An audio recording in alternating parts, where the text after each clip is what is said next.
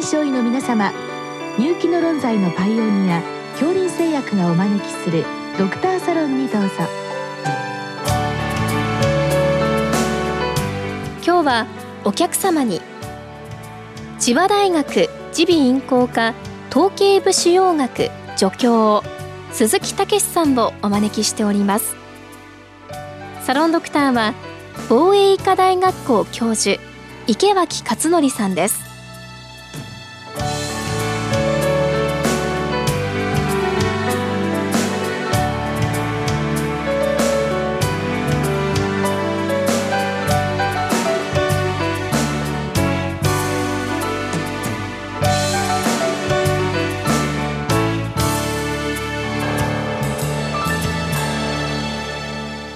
鈴木先生こんばんは。こんばんは。今日はあの咳の質問をいただいています、まあ、通常咳でしたら呼吸器内科の先生に回答をいただくんですけれども耳鼻科の鈴木先生に来ていただきました。耳鼻科の先生にあのまずこういう確認の質問するのもちょっと恐縮なんですけれども、まあ、今日長引く咳ということで始まる質問なんですが、まあ、咳も、短期間なものから長きものまでそれぞれこう咳の持続の期間によってこう名称が変わってきますよねそこのあたりから先生確認させてください。はい。えー外装は持続期間により3週間未満の急性外装、3週間以上8週間未満の遷延性外装、8週間以上の慢性外装に分類されます。えーこのようなあ持続期間を設けることで、えー外装の原因疾患をある程度推測することができます。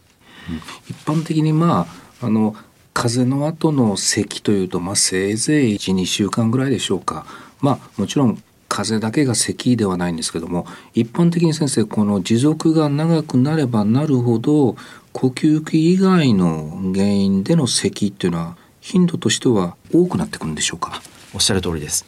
えー急性外装の多くは、まああの感冒を含む気道の感染症でありましてその持続期間が長くなるにつれてえー感染症およびえー呼吸器のお疾患は低下してきまして、えーそれ以外のお咳が多くなってくるという感じです。そうしますと今日の質問の長引く咳というのはまあ少なくとも遷延あるいは慢性の咳でその胃食道逆流症を合併しているあるいはそれによる、えーその咳というケースがあるそうなんですが先生この胃食道逆流症というのはどういう疾患なんでしょう？はい。えー胃食道逆流症は胃の内容物が食道に逆流することによって何らかの症状や合併症を引き起こされた状態です。えー典型的な症状はまあ皆さんご存知の通り胸焼けやあ鈍酸ですがあこれは食道症状と言います。えーそれに対して胃食道逆流症のお食道外症状がいくつか定義されておりまして、えーその中で明確なエビデンスがあるものとしてえー外装が挙げられております。うまあ胃食道逆流というのはまあある意味その胃のものが食道に逆流する私も時々ゲップしますし必ずしも逆流があるから異常というわけではないんでしょうけれども、まあ、逆流がこれ先生どのようにして起こるんでしょう？はい。えー胃と食道の間にはあの横隔膜がありまして、また下部食道括約筋というものがあって、えー圧が高くなっております。えー通常ではそれがありますので胃から食道への逆流を防止している状態なんです。えーただ嚥下時とかこう物を飲み込んだ時にはその下部食道括約筋が弛緩して、えーまあ、食べ物とか飲み物があ食道から胃に落ちていくというような感じなんですね。でこれとは別に嚥下とは関係なくえ迷走神経を介する反射によりえ下部食道括約筋が一過性に弛緩する生理的な現象というものがございます。え例えば先ほどおっしゃられたように食べ過ぎた時のゲップもその一つであります。え一過性の下部食道の括約筋の弛緩というのはあ比較的え時間が長いですので胃の内容物の逆流を伴うことがあります。えこの現象は正常の人でも起こる普通のことなんですがこの頻度が多くなりますと症状が伴い胃食道逆流症となってまいります。それがどうやって咳につながるのかというメカニズム、まあ、あのお聞きするとしてそういうことによって長引く咳というのはそのまあ遷延性慢性咳の外装の中でどのぐらいの割合なんでしょうか？はい、8週間以上続く慢性外装を見ますと、まずはあの胸部レントゲンや胸部聴診を行いまして、まあ、その異常があるものはまあ、その治療をすればいいわけなんですけれども、まあ、その正常である場合ですね、えー、それを分類しますと咳喘息というものが最も我が国では頻度が高くて4割以上それに起因するものと考えられております。一方であの胃食道逆流症に起因するものは我が国では1割程度とされておりまして、うん、えー、欧米の4割程度と言われているものとかなり報告が異なってまいります。これは胃食道逆流症の原因となります食生活の違いや、まあ、肥満率の違いに原因があるのではないかとそう考えられております。まああの確かに欧米の4割は多いですけれども、まあ、それでも日本で1割というのはこれはもう慢性の外装でやっぱりちょっとこう見逃してはいけない疾患の一つというふうに考えないといけないですね。おっしゃる通りだと思います。そして、まあ、どうしてその食道への逆流がその咳になるのかこれはどういうことなんでしょうか？はい。胃食道逆流症が外装を誘発するメカニズムは大きく分けて2つあります。リフレックスセオリーとリフラックスセオリーです。えー、一つ目のリフレックスセオリーではあの胃の内容物の逆流が下部食道に到達しそこに存在する迷走神経の受容体を刺激して、えー、中枢を介し反射的に外装を誘発します。ですのでリフレックスセオリーと言います、えー、もう一つはリフラックスセオリーです。リフラックスセオリーでは胃内容物の逆流が下部食道を通り越してずっと上昇し咽喉頭まで到達して外装を誘発します、うん。えー、まあ、お酢を誤嚥した時にものすごく咳き込んだ経験が誰しもあると思いますが、まあ、胃酸の逆流は唾液によってある程度中和されるんですけれどもなのでここまでとは言いませんが、まあ、同じような状況であるとお考えいただければ分かりやすいと思います。まあ、胃液が多少食道に逆流するのはまああるかなと思うんですけれども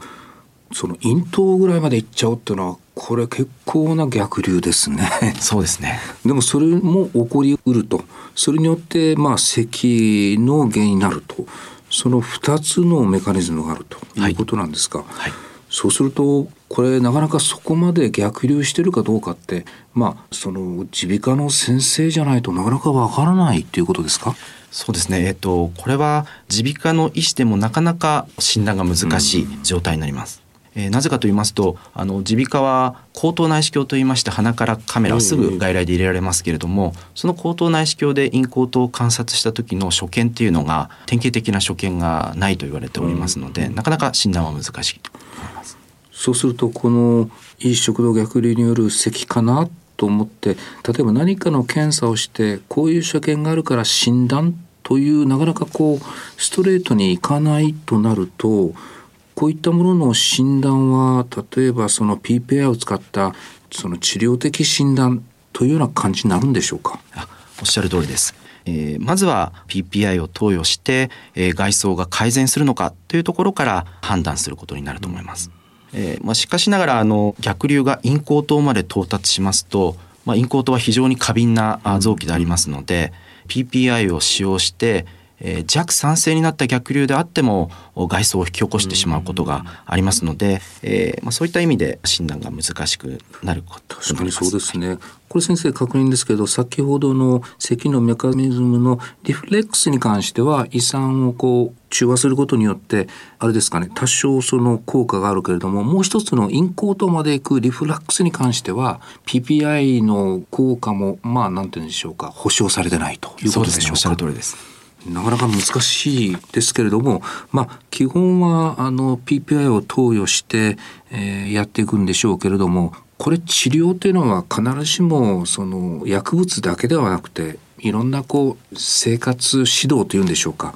そういったこともされるんでしょうか？そうですね。まあ、あの、胃食道逆流症と言いますと、まあ、PPI を投与する先生が多いと思うんですけれども、まあ、生活指導っていうのは非常に重要なことだと思っております。まあ、どういうことを行っていくかと言いますと、まあ、就寝前2時間は食事を控えるですとか、まあ、食後すぐに横にならないとか、えー、そういうことから、あとは腹圧が高くなりますと逆流してきますので、まあ、そういった体勢は避けるべきなんですね。え具体的に言いますと草むしりなどの前かがみの姿勢、あとカラオケなどの大きな声を出すこと、あとベルトや腹部をきつく締めるような服装、あと重いものを持ち上げると、えこういう行動があ腹圧を高くして逆流を誘発すると言われております。こう先生日常生活の細かいところを気をつけないといけないですね。そうですねあるいはその先ほど先生あの欧米では頻度が高いっていうのの一つの原因が肥満ということでしたけれども、まあ、日本人でも肥満の方でそういうことになればやはりその肥満の是正というのもやっぱり重要でしょうか？そうですね。肥満は内臓脂肪によって腹圧を上げますので、うん、やはり体重を落とすということは重要なことになってくると思います、うん、またそれに関連してあの食べ物で、えー、逆流が起こってくることもあります、うんえー、先ほど申し上げたように一過性に下部食道活躍筋が弛緩して逆流が起こるんですがそれを誘発するようなものですね。例えばあの胃を拡張させることになる食べ過ぎ早食い炭酸飲料。こういったものは避けるようにしなきゃいけないですしまた下部食道活躍筋の圧を低下させる脂っこいもの、まあ、チョコレートアルコール。そういった食べ物も避けるべきだと考えております。うんこれ先生あの、えーと、薬によっても多少その下部食道活躍筋へのこう影響があるものもあってそういったものも一応先生チェックされるんでしょうか？そうですね、えー、特にカルシウム拮抗薬あとテオフィリンこういった薬剤が下部食道活躍筋の圧を低下させますので、えー、こういう使用歴を聞いて使用している場合は薬剤の変更を考えられるかどうか聞いてみます。あの先生確認ですけれど、まあ、の治療的診断で PPI を投与するということでしたけれどもこれそのどのくらいの間投与して、えー、そうかどうか判断するんでしょう？はい。えー、咽喉頭逆流症喉まで行く逆流があった場合なかなか治りづらいです、うん、ですから PPI も、えー、高容量倍量投与で、えー、しかも3か月間投与する、えー、そして外装が改善してくるのかっていうのが重要だと考えておりますあの今日は長引く咳で必ずしも呼吸器だけではなくて胃食道逆流による、まあ、咳で、まあ、生活習慣を改善することによっておそらくその方がもし生活習慣病をお持ちであればそちらの方も一緒に改善できそうだなという印象を持ちました、ね。はい、ありがとうございました。ありがとうございました